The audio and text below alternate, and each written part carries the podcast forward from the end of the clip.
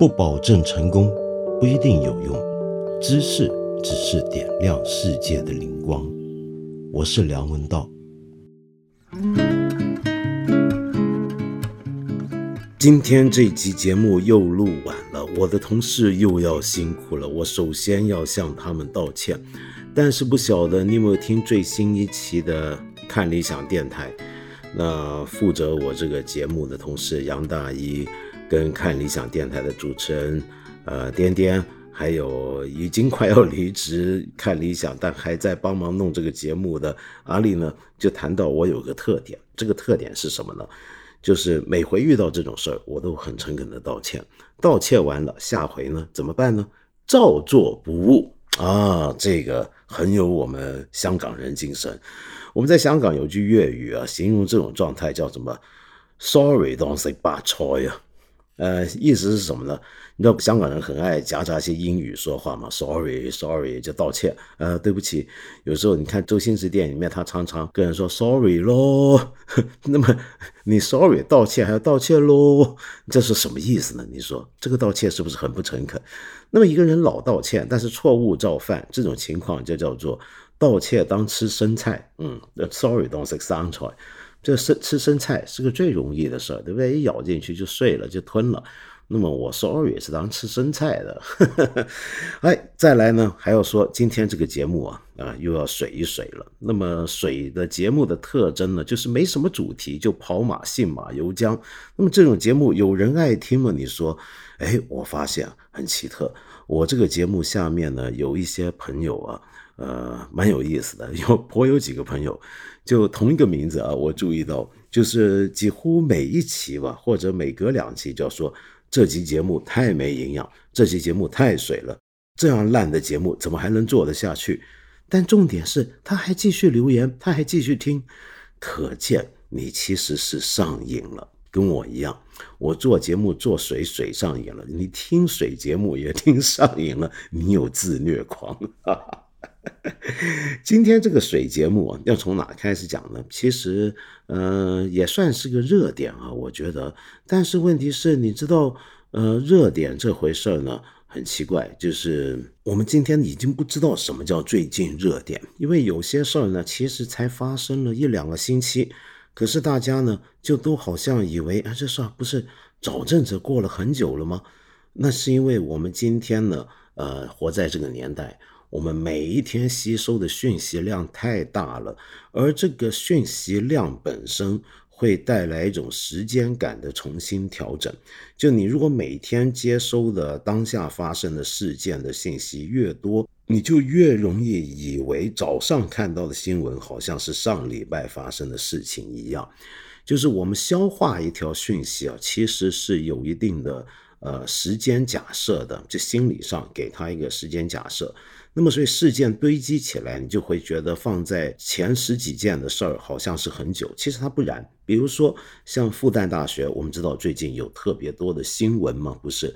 呃，你比如说有葛剑雄老师的一番关于历史的言论，然后又有他们在匈牙利建分校的事儿。然后又有一些学者，呃，被认为是成为了国师，然后有些学者，呃，说话呢比较狼性。那么，然后最近不是还出了一件事儿？我们前阵子也提过，就是复旦大学数学科学学院的杀人事件，就是年轻教师姜文华持刀杀人，然后把他们的学院的党委书记。王永贞割喉害死了。那么这件事儿，我们之前也提过嘛。那么当时呢，我们看这件事情的角度呢，是从探讨一个青椒学者他们的处境的角度出发。但是当时我在节目里面已经提过，无论如何杀人都是不对的。然后我们也有一些听众留言，就说这个事儿是不是看到很多人都这么讲，但是是不是更应该从？体制角度来研究为什么会发生这种恶性事件，而不要追究个人。没错，这个讲法很对。但是问题是，我想说，任何一个这样的案件，它本身就是一个案件。在这个案件里面，我们要关注的是非常具体的人。呃，一谈到具体的人，那当然两个角度都有宏观的。我们看这种事件背后的社会机制，比如说学校里面的当前的高等教育的青年教师的待遇如何，他们的处境是不是很困难，我们都能理解。但是同时，我们还要关注在这样的一个事件里面的那些个体的状态。呃，最近不是出了一些事儿吗？就是因为这个王永珍书记遇害之后啊。那复旦大学校方跟校友发起筹款，那么给他的家人，然后很意外的，就网上有很多人说想捐钱给，反而是给姜文华老师捐钱给他或者他的家人。那么很多人甚至觉得这个书记是有点活该这个意思。那么对于这个事情，我坦白讲，我是觉得没有办法接受的。嗯，今天。呃，我这么讲可能得罪了很多朋友，你们可能义愤填膺，你们觉得但凡遇到这种事情，一定都是掌权的人，就是比如说党委书记，他的错，他代表了整个体制犯的错，而杀人的那个人反而是无辜的。那么这种情况，我觉得过去几年在很多类似的案情里面都会引起同样的群众的心理反应，我觉得都能理解。但是我们不要忘记。这个王永珍书记，他到底是个什么样的人呢？那首先我要说，我不认识他，我也不认识复旦大学里面跟他熟悉的人。但是我想说，我们如果了解一下高校的体制的话，我们知道，做出一个不再跟一位老师按照他原来的合约聘用他的这个决定，恐怕不是一个 党委书记个人的决定，而是经过一定程序。而通常是那个书记是当面告知给他，他是负责把这个决定通告给他。首先是这样，那么至于这位姜老师个人的心理情况如何，而这个王老师个人平常的为人如何，我们现在也看到很多的讲法。那么我由于不知内情，我也不便多说。但是我想说，我们首先不要因为对于体制的怀疑。或者一些的先前的一些的先见啊，就呃，我不愿意用偏见、先见、先存之见，就贸然的就认为所有这类事件里面杀人的人都是出于义愤啊，他是那个愤怒是来自于对正义的无法获取而发出的愤怒，因此值得同情。那么而被害的人多半都是为虎作伥等等等等，我觉得不要这么简单去看这件事儿。好，然后呢？从这件事儿还没完，还能引出去什么呢？那就是有一位复旦大学的老师，这位老师呢叫做朱刚，他是中国语言文学系的系主任。那么复旦方面呢，校方的好像他的新闻就发了一篇。他的一个副文，那这个副文呢是半颜半白的文字，结果出来之后又被骂了。啊，这是复旦的事儿，是一件接一桩，从一件事引发到另一件事儿。那为什么被骂呢？就大家都觉得这篇文章很有问题，至少不是大家，还是非常多人觉得它里面的文句不通顺。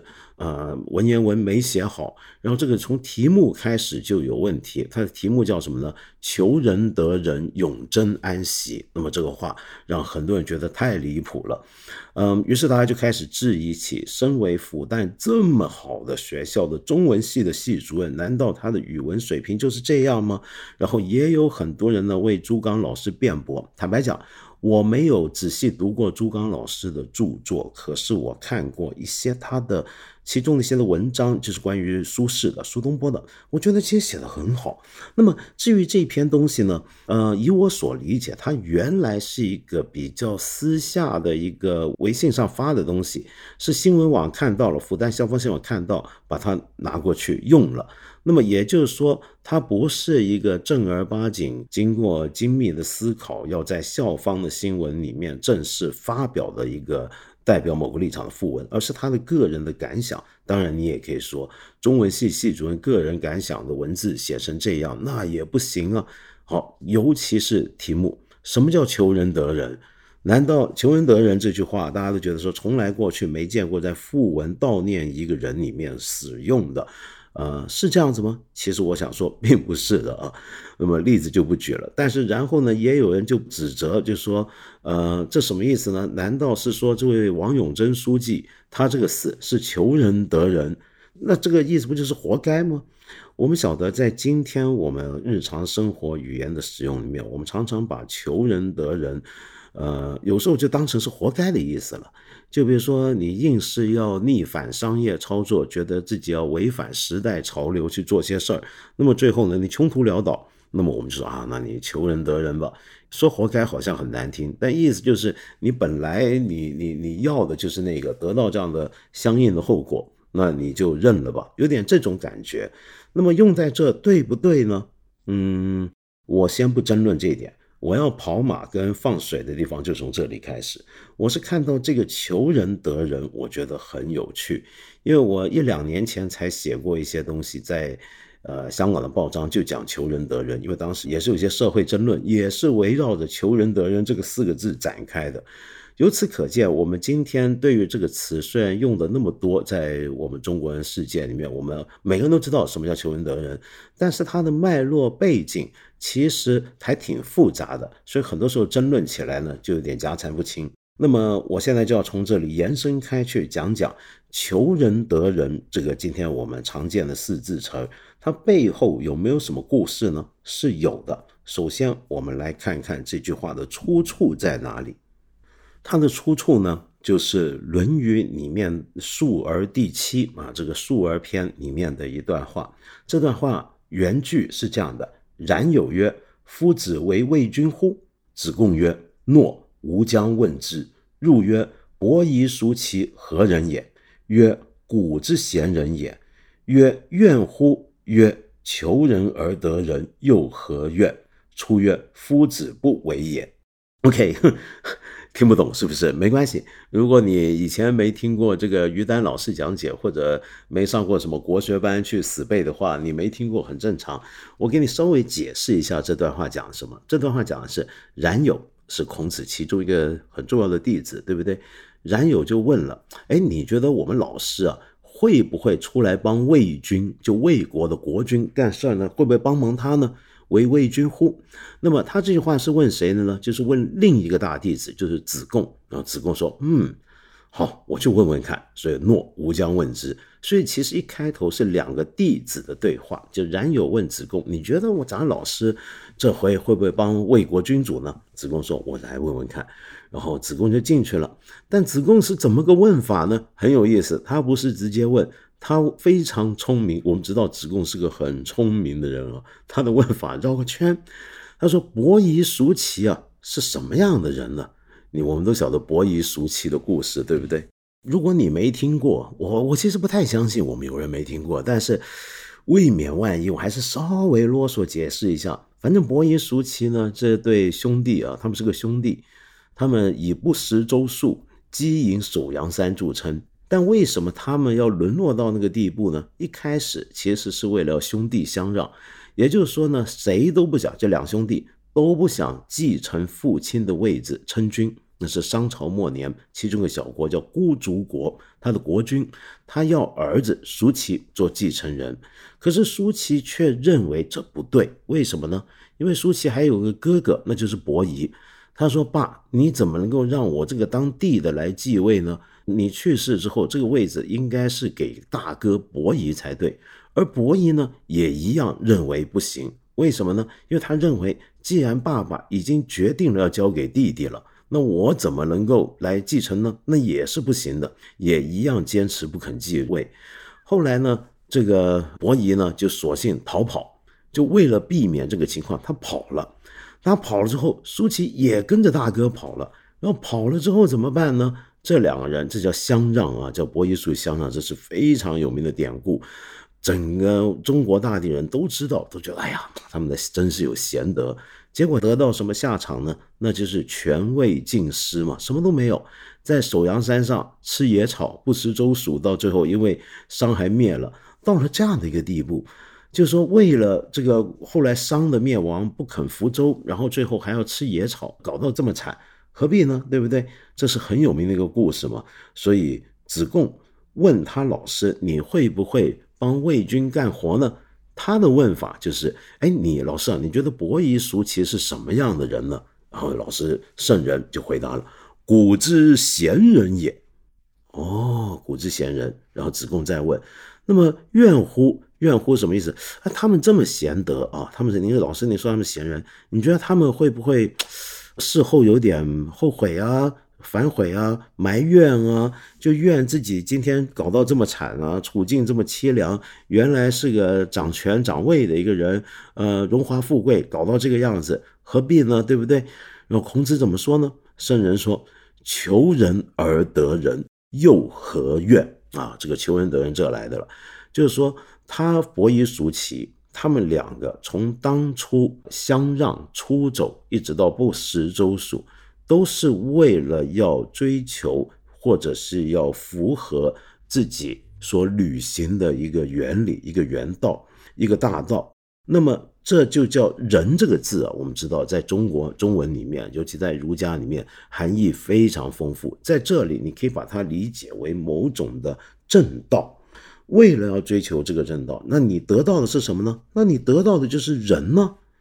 就你求他，你你追求这个吗？那你真得到了，得到什么？你就追求到这个人的结果。请注意，夫子或者圣人在这里可并没有说你求人而得惨了，你求到人是而得到惨。没错，我们可以现实说他们两个后来是很惨，可是问题是，你追求仁德，你追求一种正道。你追求它目的是什么呢？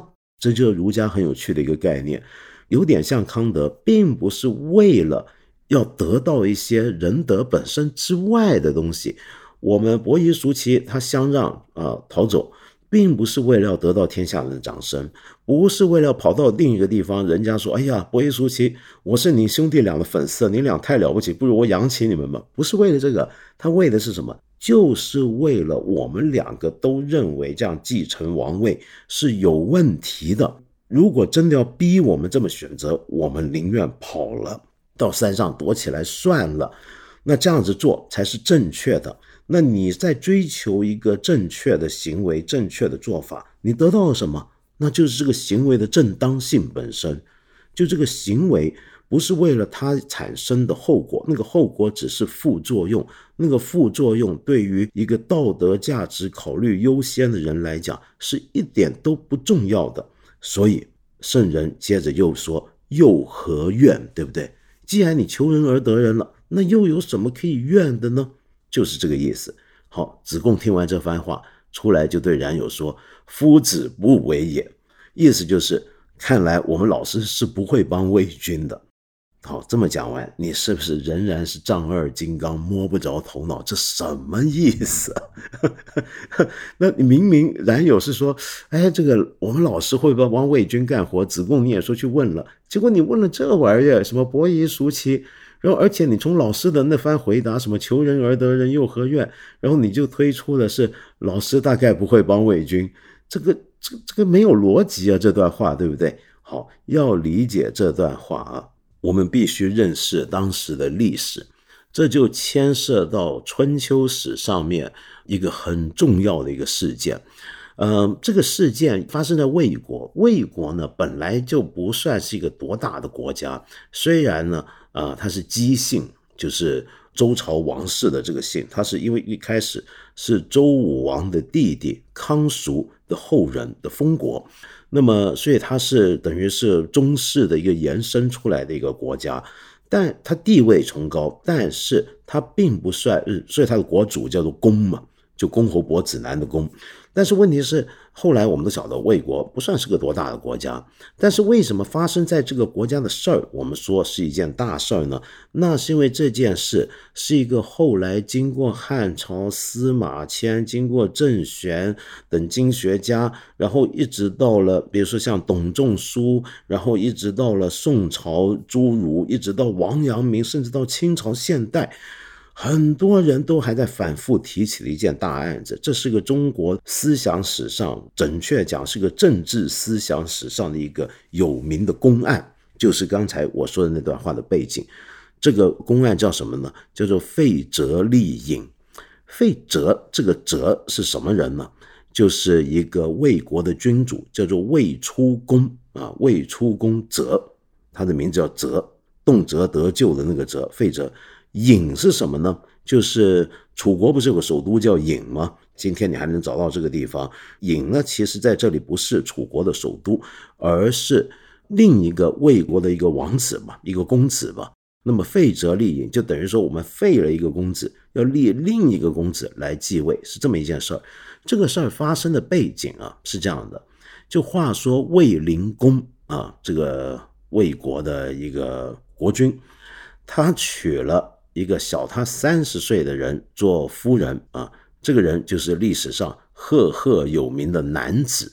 那这个男子，南方的男，这么以前的人贬损圣人的时候，常说这个把这个子建男子，就是孔子见他，说成一件非常淫秽不堪的事儿。那么据说他的弟子子路都很瞧不过，也要出来问夫子，你怎么见他？你俩是不是搞了什么事儿？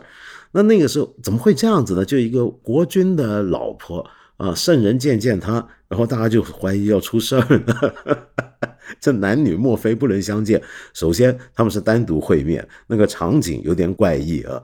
呃，但更重要的是什么？是这个男子的名声不是那么好。呃，在当时呢，各方记载里面都说呢，他是以这个放荡好色闻名。这虽然嫁给了国君，但是还呃颇半公开的在跟另一个人搞私通。那么以淫行著称，当然我自己觉得这种讲法都是带着一种传统的男性的视角。我们换了今天的角度看，可能不一定是这么理解的啊。但无论如何，这是当时的看法。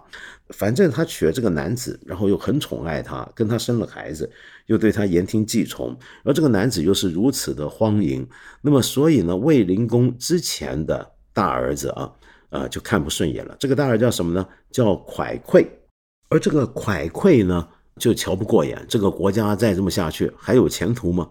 于是就起心动念，想要谋杀这个男子，也就谋杀他爸的小老婆啊。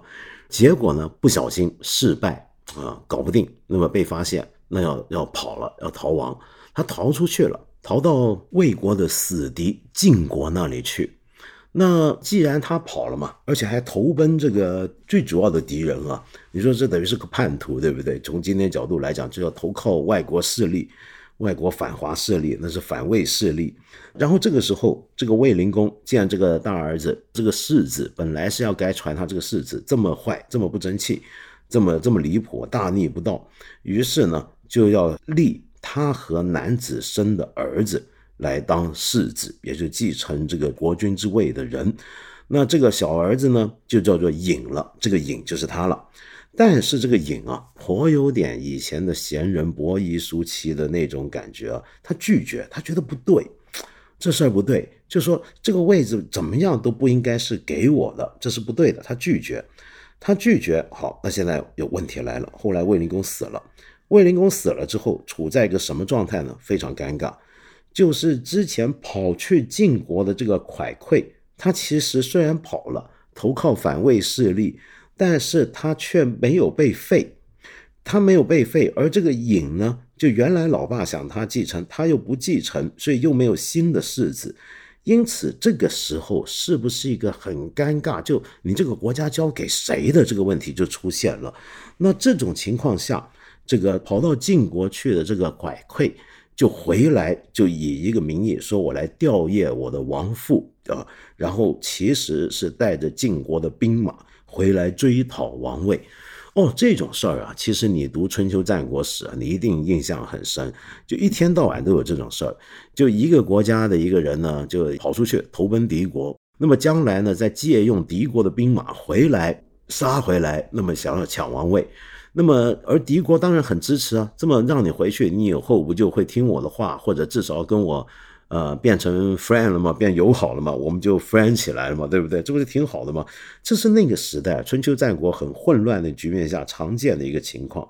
好，所以蒯聩就回来要讨王位，而蒯聩呢，在这个过程里面呢，这个男子啊就觉得不对了。当时是男子，比如说卫灵公，她老公死了，现在呢轮到她把持朝政。他就再立他的儿子尹，尹呢就再拒绝，那么这时候怎么办？只好让这个跑出去的这个蒯聩他的儿子来继位了。他的儿子是谁呢？就是那个魏出公泽，就刚才讲那个泽，而这个泽就是刚才我们一开始说的那个魏君了，就夫子魏君乎的那个魏君。因此，这是个什么状态？就是。这个件事儿发生的当时，孔子正好就在魏国。而魏国的当时继位的这个王，就是魏出公泽，他也很看重圣人，想请他帮忙出来辅佐政事。于是弟子们就在议论了：我你看我们的老师会不会答应呢？会不会出山呢？就有这样的一个问题发生了啊。而这个事儿就是发生在这样的一个很尴尬的一个有王位继承的问题的时候，有君位继承问题的时候。那么这个时候，而且还更麻烦的是什么呢？这个未出宫者他继位了，他的爸爸就是刚才说蒯聩，不是跑到晋国去吗？他要回来抢王位，于是就变成了父子相争，就父子相争了，就开始闹起来了。那这个事儿就就越搞越夸张，越搞越离谱。所以你知道这个事儿虽然是个小事儿啊，而且在春秋也不罕见类似的情况，但是因为发生在《论语》里面的技术，以及《左传》里面的技术，以及很多的这些呃儒家的经典里面有的讨论，因此大家就拿这个案例当成一个典型的我们在东周的时候见到的那个情况的一个案例。那什么案例呢？就是我们不是说。呃，孔子说东周的时候，礼崩乐坏嘛，君不君，臣不臣，父不父，子不子，天下大乱。什么情况？就是这种情况，就是过去的西周的时候啊，本来整个社会理想的当然是比较美化的想法，就觉得整个国家、整个天下有套秩序在里头。这个秩序呢，很清楚，周天子为核心。然后分封出去的诸侯国呢，就依照这个宜周天子的远近以及开始的爵位的大小，这个尊卑次序很明显。而每一个国内君臣之间的关系也都是稳定的，而父子之间的关系也都是稳定的。我们都知道。在西周或者在在周朝的时候，那个礼礼法礼法合用在一起啊，其实就包含什么呢？那个秩序指的不只是今天我们所讲的一个国家法律，而且还跟礼就社会里面我们人伦关系也都是联系起来看。那么而东周的时候是个什么时代？就不止这套原有的政治秩序崩溃了，而且父子各种人伦关系也都乱起来了。我们说回这个废则立隐这事儿，你说这事儿乱不乱？当爸爸呃夫人的这个男子很淫荡啊瞎搞，那这已经是呃伪乱宫廷，那很不好，对不对？这已经乱了。这个儿子看不过眼，要杀了这个后妈，这乱不乱？又乱了。那这个儿子逃到敌国去，投靠敌国势力，你说这乱不乱？很乱。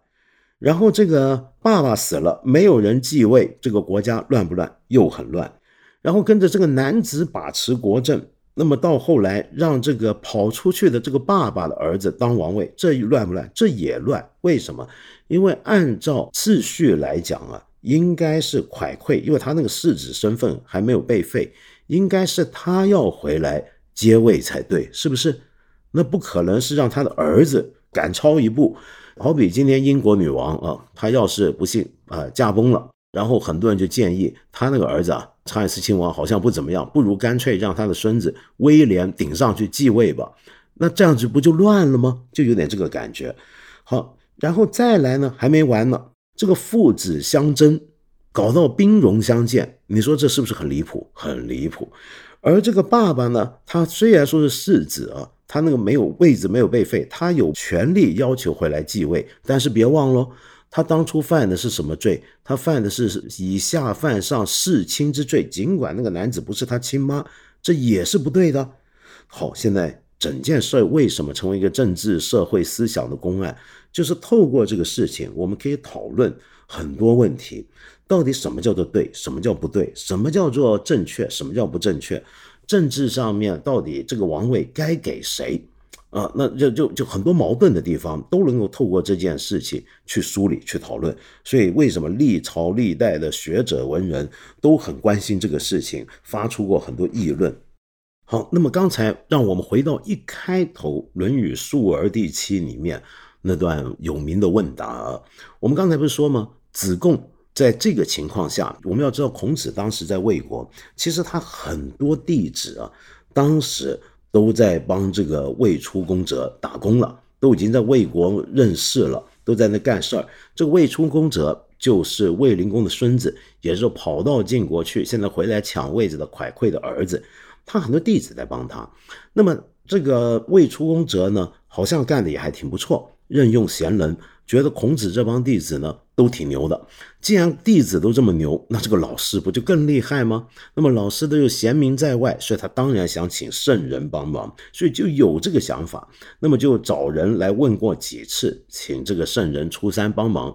那么圣人这时候他是什么态度呢？弟子们就很好奇了，看那个老师老是不答应，也不吭声，那他到底干还是不干呢？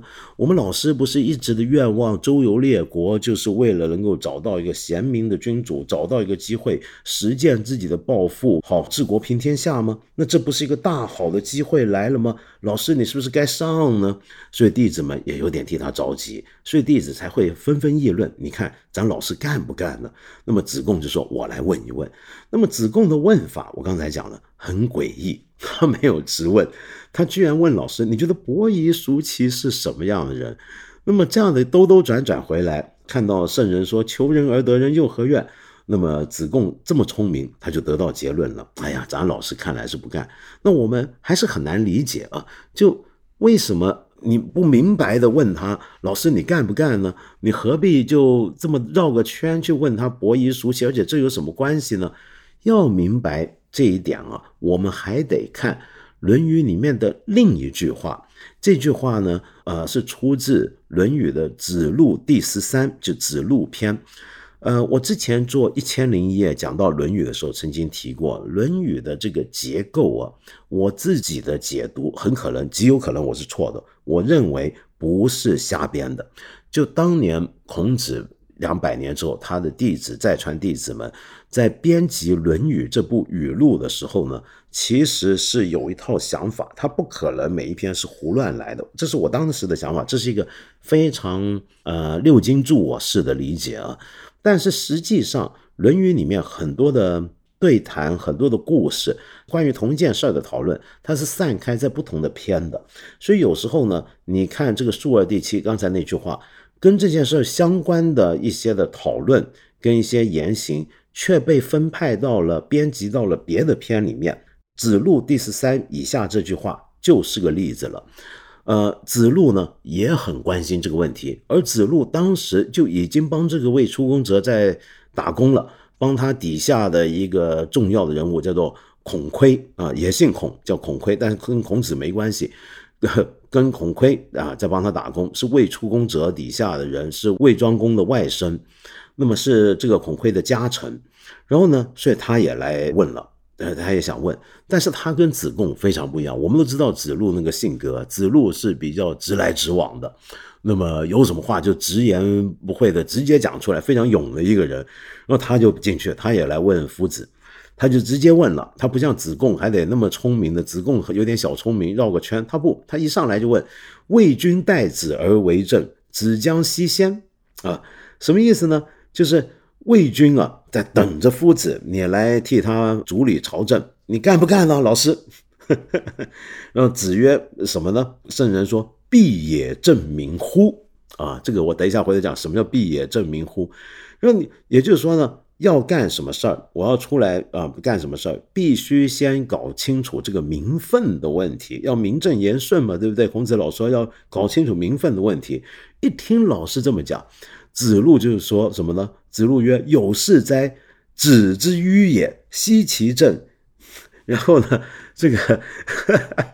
这段话我每次看都觉得好好笑。就子路这个人的性格是跃然纸上，而且你完全看得出他跟老师是什么关系啊？就我们过去总以为，呃，圣人跟他的弟子们聊天都是板着脸孔，那个严肃么的圣人嘛。那底下那帮弟子都是君子嘛，那么肯定这个师生之间非常恭敬。其实不是这样的，他们很好玩的。就子路就跟老师可以直接这么讲话，听完老师说要出来干事的话，必也证明。然后子路说：“啊，还有这种事儿？老师你太迂腐了吧？还搞什么证啊？还还证个什么证呢？”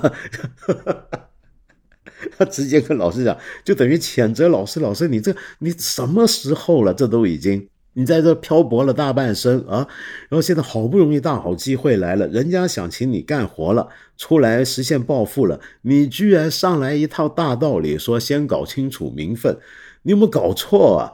那什么叫搞清楚名分？记不记得刚才我说的那个非常复杂的这个他们魏国他们家的这些混乱？你看到没有？那就是名分不对嘛。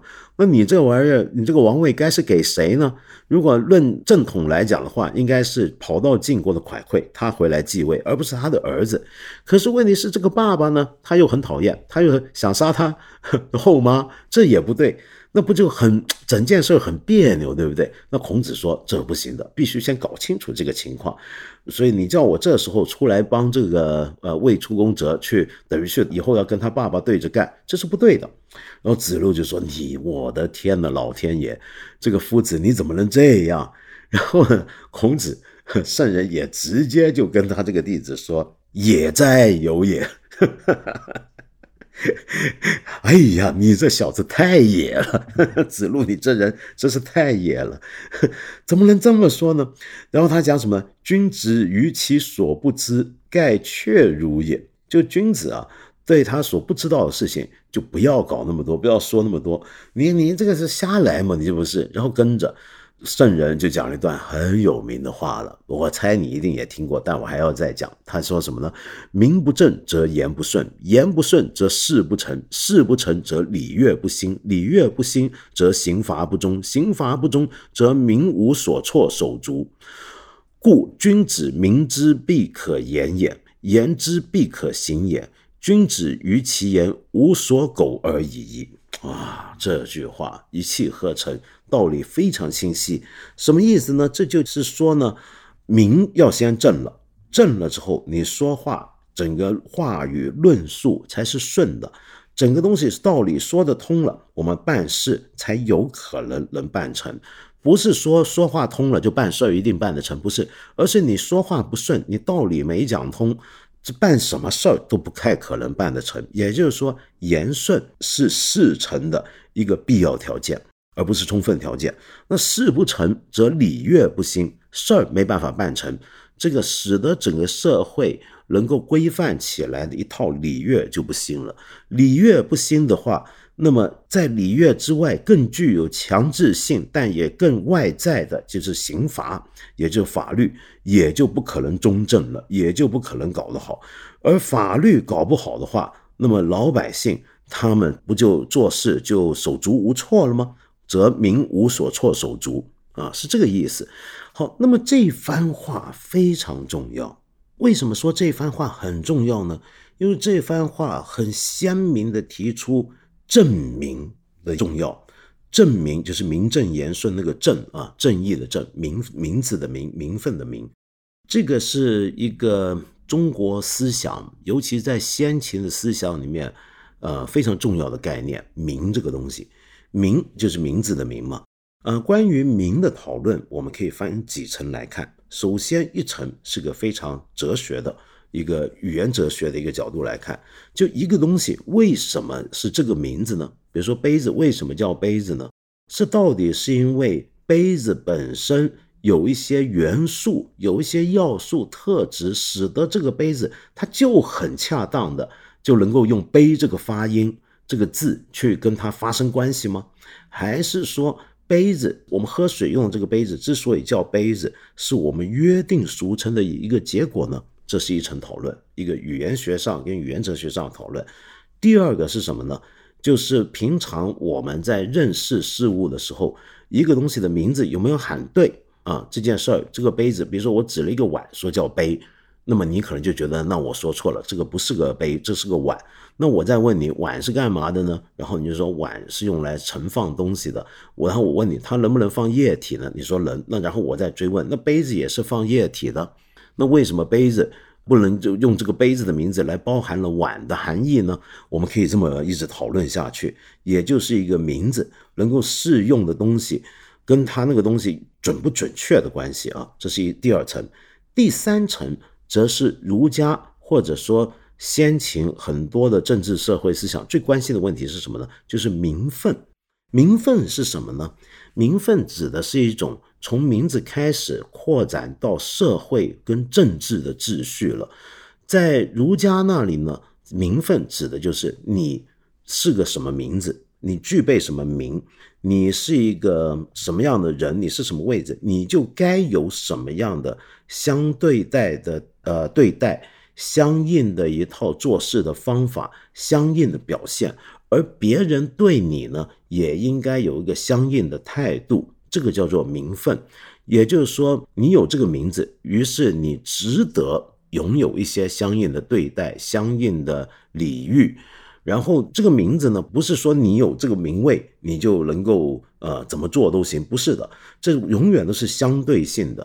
比如说，我们讲君君臣臣父父子子是什么意思呢？就是说，君王并不是说由于你是君，你就对臣下干什么事儿都行，你对国民做什么都可以，不行的，那是不对的。君王首先要有君的样子，这个名分是你自己都要尊重的。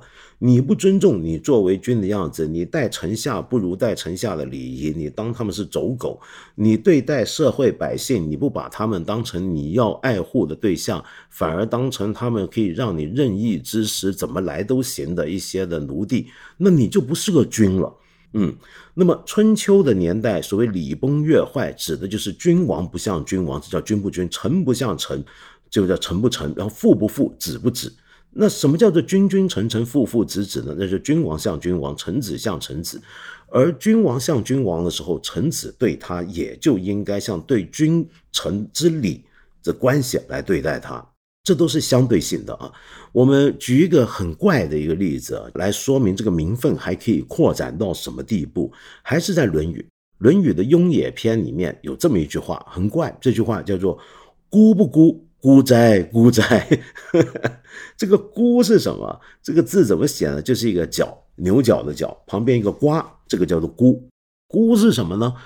其实是一种商周期间的一种青铜器，到了宋朝的时候也有，之后到现在也都用瓷器来做。我们今天当成插花的一种花器，但是以前它是一种圆筒形而没有什么棱角的一种酒器，装酒的。但这个酒器呢，它不是任何用来装酒的都叫做孤，而是一种很特定的酒器。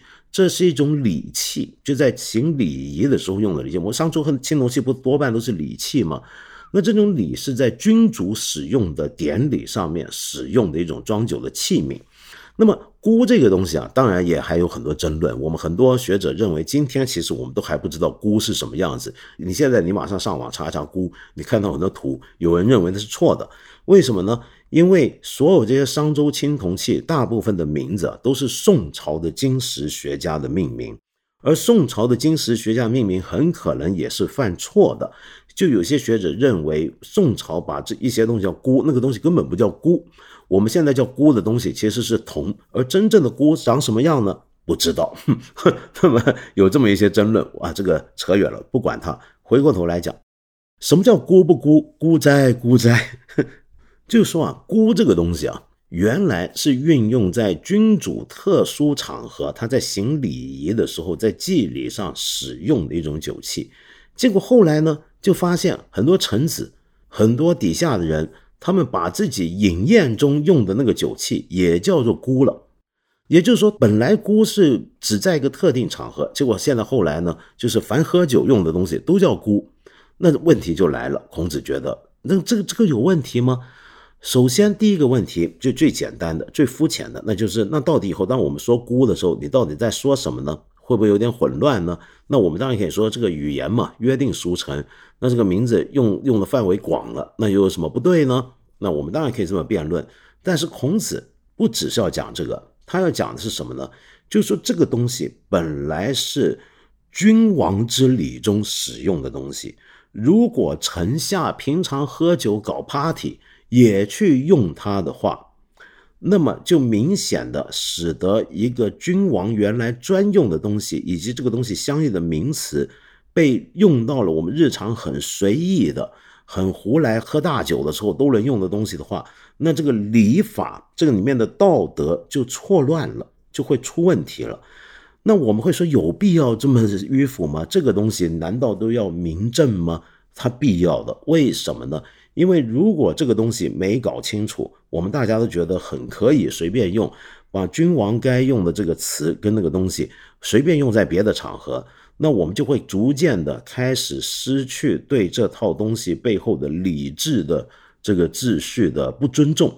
我们对这个东西不尊重，这个可能会像病毒一样扩大感染到别的地方去。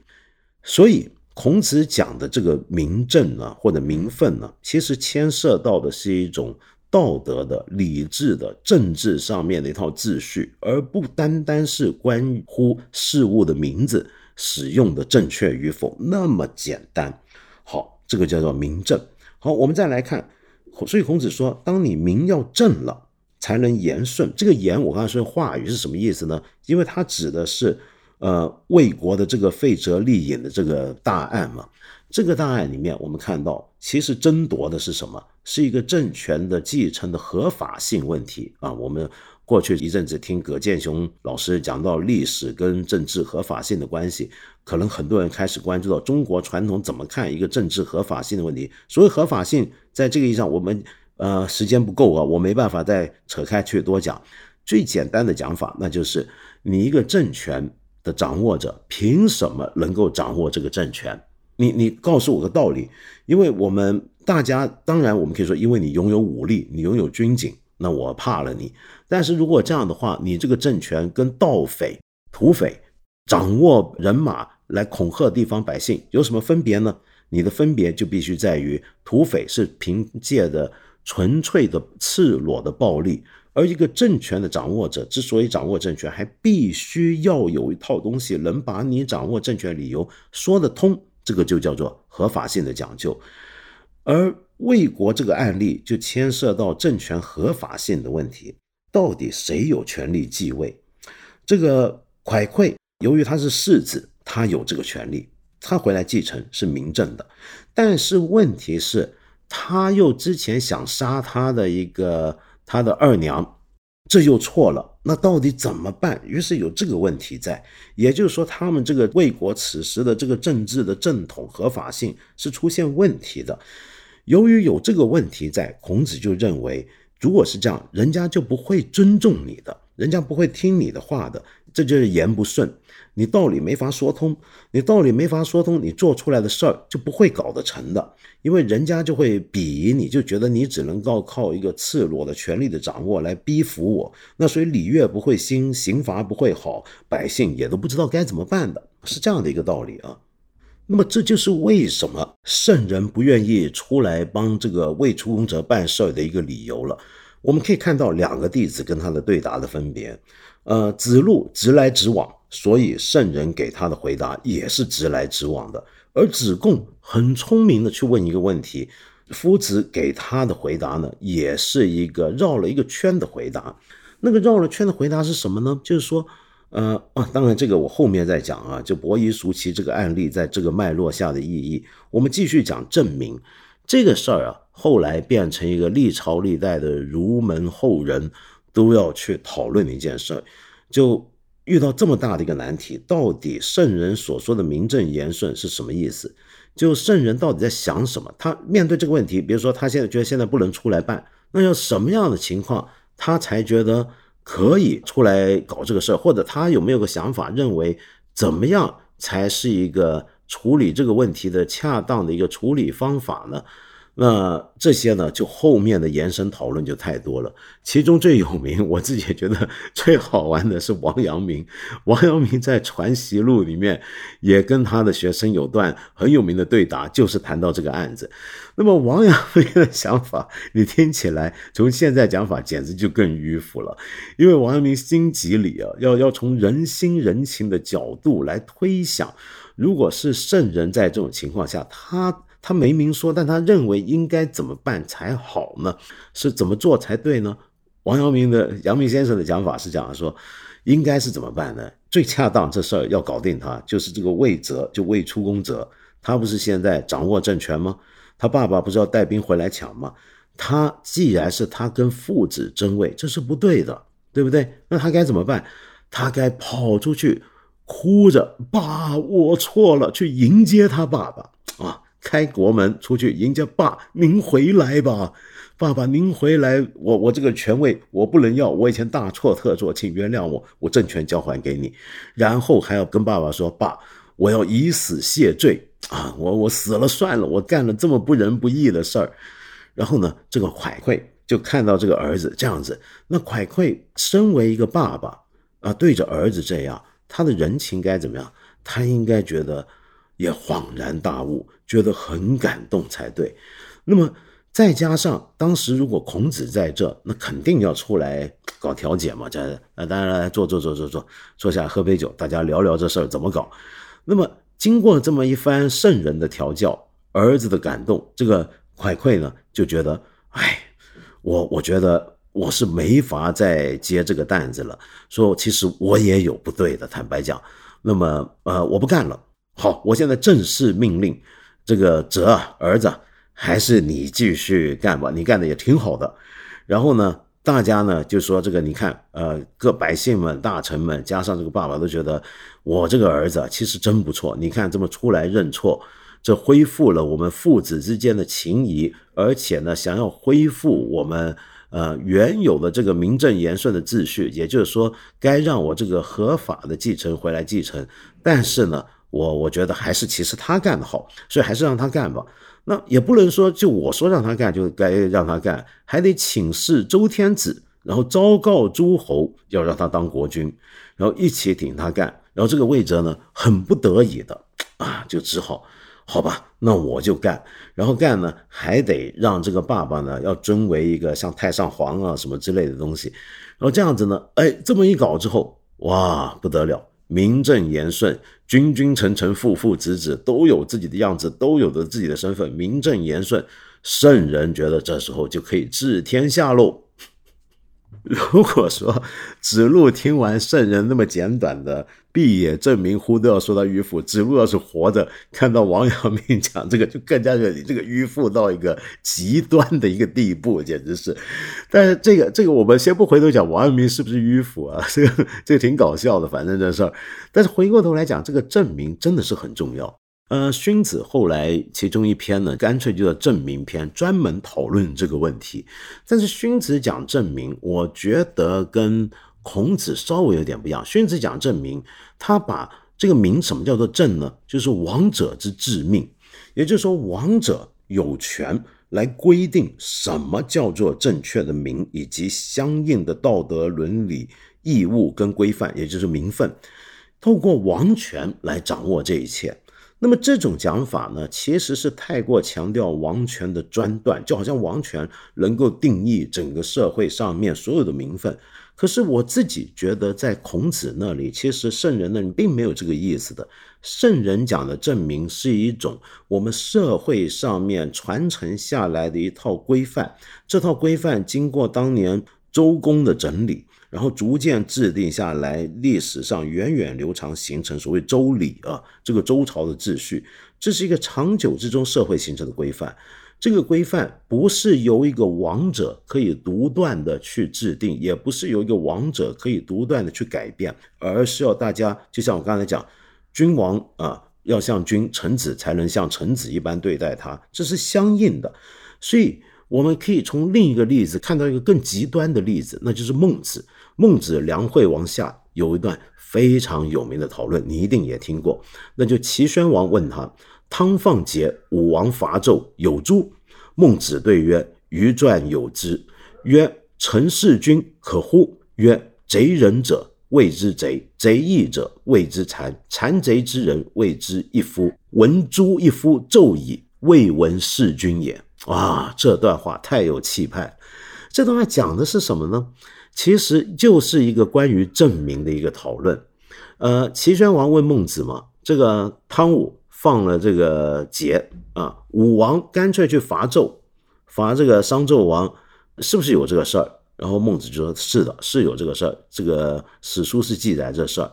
然后王又问他，王很关心，哎，你看这两个案例啊，都是臣弑君啊，就这个臣底下当臣的人去搞掉自己的老大，搞到自己王。这难道可以吗？你看孟子怎么回答？孟子的说法是什么？他用字非常非常精确，请注意，他这里说呢，如果一个人跑去杀掉一个忍者或者害了一个忍者的话，这种叫做贼；而一个人去害或者去杀害一个有义的人，这叫做残。残贼之人了，叫做一夫，就是这种又残又贼的人，谓之一夫。一夫呢，其实有点像毒夫啊。我们今天讲商纣王这种人，就是其实孟子要在讲讨论什么？这个纣商纣王已经不叫做王了，他已经不能当做是国君了。为什么？因为这个人他杀人者，他杀义者，他专断独裁，他视百姓如如朝鲜。他完全把这个老百姓当狗一样来使，然后对待身边的大臣呢，都当下人一样，然后专门对那些好言相劝的人提出正确的想法来规劝他人，他把他们全都干掉。这种人还能叫做国君吗？他自己已经君不君了，对不对？那这种君不君的人，那么独裁的大坏蛋是一夫。所以孟子的结论是什么呢？我闻诛一夫，纣矣。也就是说。杀商纣王，这个不叫做弑君，这叫做诛一夫。未闻弑君也，这没听说过有人说这叫弑君。我为什么说这叫证明呢？记不记得刚才说证明的基础是一个人，你既然有这个名分，你要做合乎这个名分该做的事儿，人家也以合乎这个名分的相应的态度来对待你。但是今天商纣王这个君他已经君不君了，所以就连杀他都不能叫弑君了。请注意啊，这个“杀”跟“弑”啊，在这里还有“诛”啊，这三个字指的都是杀，对不对？诛杀嘛，然后弑杀，这都三个字都是杀的意思。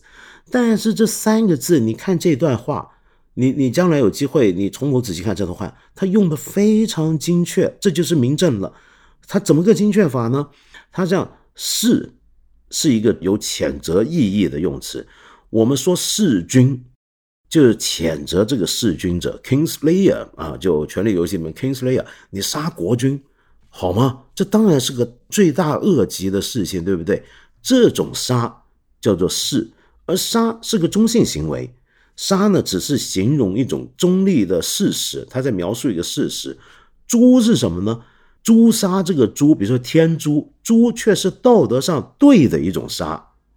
比如说，我们说一个人啊，这个被雷劈死了。以前人说他被天诛，就天要杀，天要杀你总有道理，所以天杀你是对的，因为你坏事干尽，今天下打雷把你劈死了，这个叫做诛。所以诛虽然是杀，但它是道德上我们赞成这种杀，它就叫诛。而弑呢，则是道德上不对，我们谴责你，这就叫弑。所以如果陈弑君啊。那是可以的吗？当然不可以。但是问题是杀商纣王，他这个叫什么？他就不能叫做是了，因为这不算错。这叫什么？这是诛，这是对的。如果放在今天的角度讲，也就是当一个国家的政权，当执政者开始不仁不义。开始太过独裁、残害忠良的时候，那这时候人民要去干掉他啊，诛他，其实就发动革命是合法的，这是孟子的一个想法。好，那这个想法虽然很激进啊，对孔子来讲，但是我觉得是圣人的名分说的一个合理的延伸。好哇，讲了一个小时了，好，回头结束它，我们再说回求仁得仁。那么回到一开始，子贡。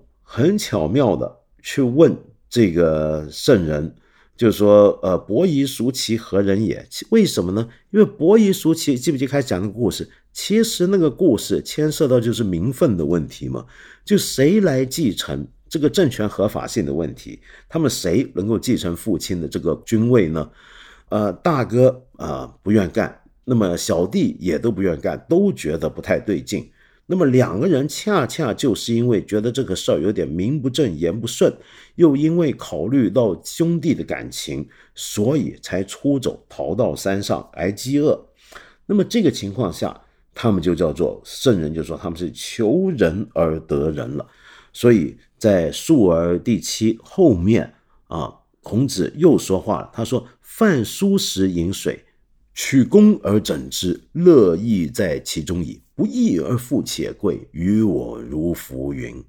也就是说呢，像伯夷叔齐这样的人啊，他们吃的少啊，就光喝水，老喝水，没有枕头，这个手背屈起来呢，就当枕头用了。但是他有乐在其中，他有乐在其中，他追求仁德，仁德本身带来的那种快乐是最大的。但是你相反，你不义而富且贵，那是什么呢？圣人说：“与我如浮云。”所以这里面讲的就是那种所谓的求人得人啊，其实是有乐在其中的地方的。你如果什么叫求人得人呢？你干了正确的事儿，这件事儿不求回报，尽管说不求回报，但是他亦有乐在其中哦。那么这就是是求人得人这整个话的背景。那么听完这么漫长的一个 解说，你会不会回过头来仍然觉得求人得人就是活该的意思呢？或者我们可以再思考一下，朱老师用求人得人来形容。这个复旦不幸去世的王永贞书记这件事儿到底合不合适呢？我们都可以再推敲一下，我这里就不去推断。那么，但是说回刚才这个故事啊，我很推荐你再去找这些东西来看一看，因为你后面还看到这个事儿真是个大事儿。后来就是因为蒯聩啊，后来继位叫魏庄公或者叫魏后庄公，他回来跟他的儿子相争的时候，抢夺王位、抢夺政权的时候呢？子路不是已经在帮他儿子的一个家臣，呃，孔亏吗？就是当时他为了要救自己的主子孔亏，所以呢，才死在这场战争之中。死了之后呢，还受到海刑。海刑是一个古代的一个很怪的一种刑罚，就人死了之后，把他的尸体碾成肉酱。那么这个事儿让孔子非常非常痛心。那这都已经是后话了。哇，今天讲的太久了，我我简单回应一下一些朋友的一些问题吧。有一位朋友啊，我要特别提一下，就是黄大乖，您之前呢已经在这里跟我们说过，你在做一个读书播客。呃，说是受到我的启发，然后我还问你，你的播客叫什么名字？那么，呃，我我很替你开心啊。然后你其实最近还留过一段话，我之前忘了回，我在这里也让大家一起分享。就你说，道长您好，我是受您启发而开了自己读书节目的那个黄大乖。您在第二百八十集念了我的留言，最近越来越多朋友听了我的节目，当然不可能跟您的节目比。哎呀，你太客气了。我发现听众们的口味越来越重了。比如前几天竟然有朋友热烈希望我能讲讲古典时代疯狂史，于是我的压力就大起来了。我这才发现，能央着自己喜欢的读书节目主持人讲讲自己喜欢的书是件很幸福的事，所以我决定来您这留个言，给自己幸福一把。道长啊，道长，有空给我们讲讲国王的两个身体吧。我想和您一起读这本书很久了。我先说啊，这个黄大乖，呃，君，您的这个节目其实我听过，我觉得您讲的很好啊，我很推荐大家去听。你在这个苹果的 Podcast 上面能够找得到他的博客名字叫《衣橱里的读者》，就像他讲，他这个节目啊，其实口味稍微。比我们平常这些节目重多了，重一点吧，就多半是一些比较呃学术性一点的书籍，他都会介绍，我觉得很有意思。有一些书还是以前我也聊过的，然后呢，这回呢，黄大官你干脆提出个艰巨的任务，就《国王的两个身体》，其实我以前也稍微读过，但没有那么仔细。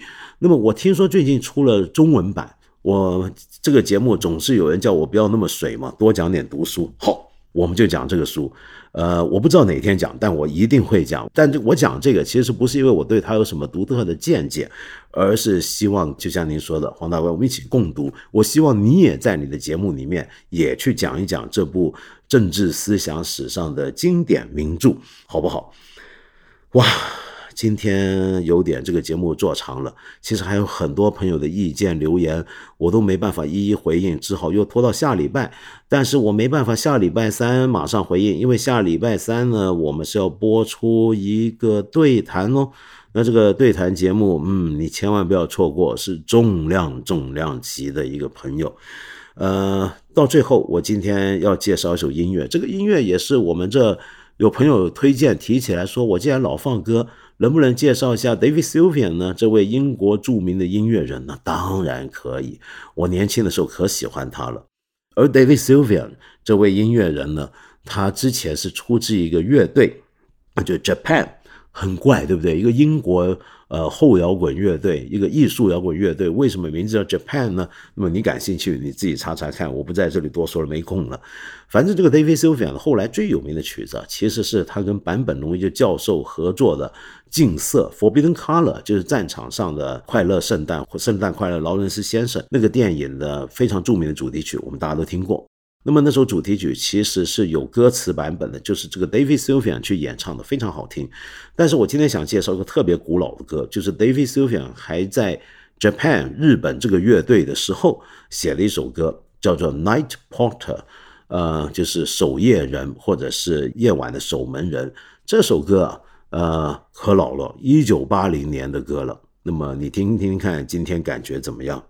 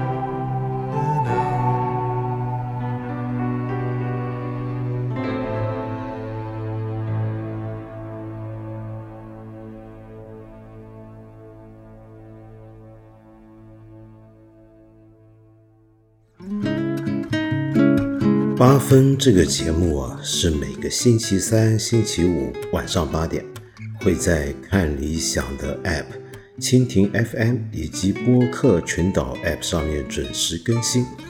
很欢迎你留言给我，给我各种你的意见、你的批评、你的指教。先说到这了，我们下期再说吧。